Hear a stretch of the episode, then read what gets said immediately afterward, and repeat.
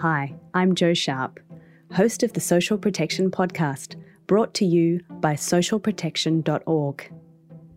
Each month, we will bring you interviews and discussions with experts and practitioners.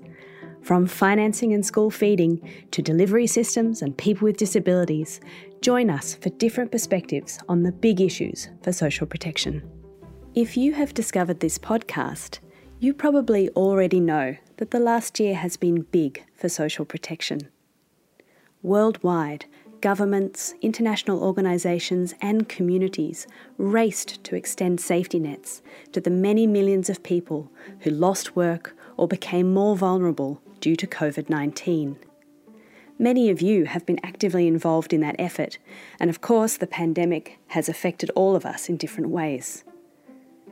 So, in this first episode, we bring you a retrospective on our collective year of COVID 19 and maybe some ideas for the future.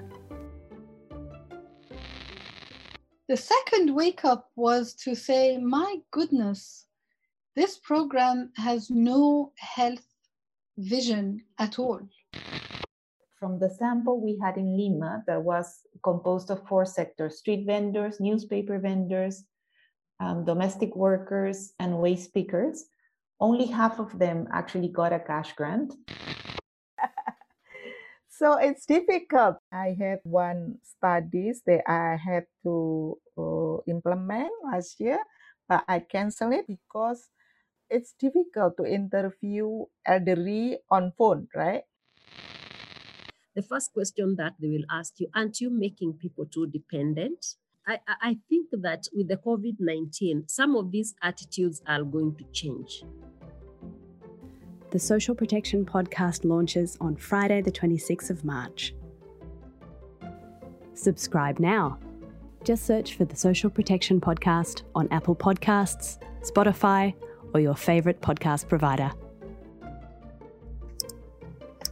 Thank you. That's a wrap. Um, Jo, are you sure this is going to work for our target audience? Yeah, I was going for a more universal approach. I see what you did there. okay.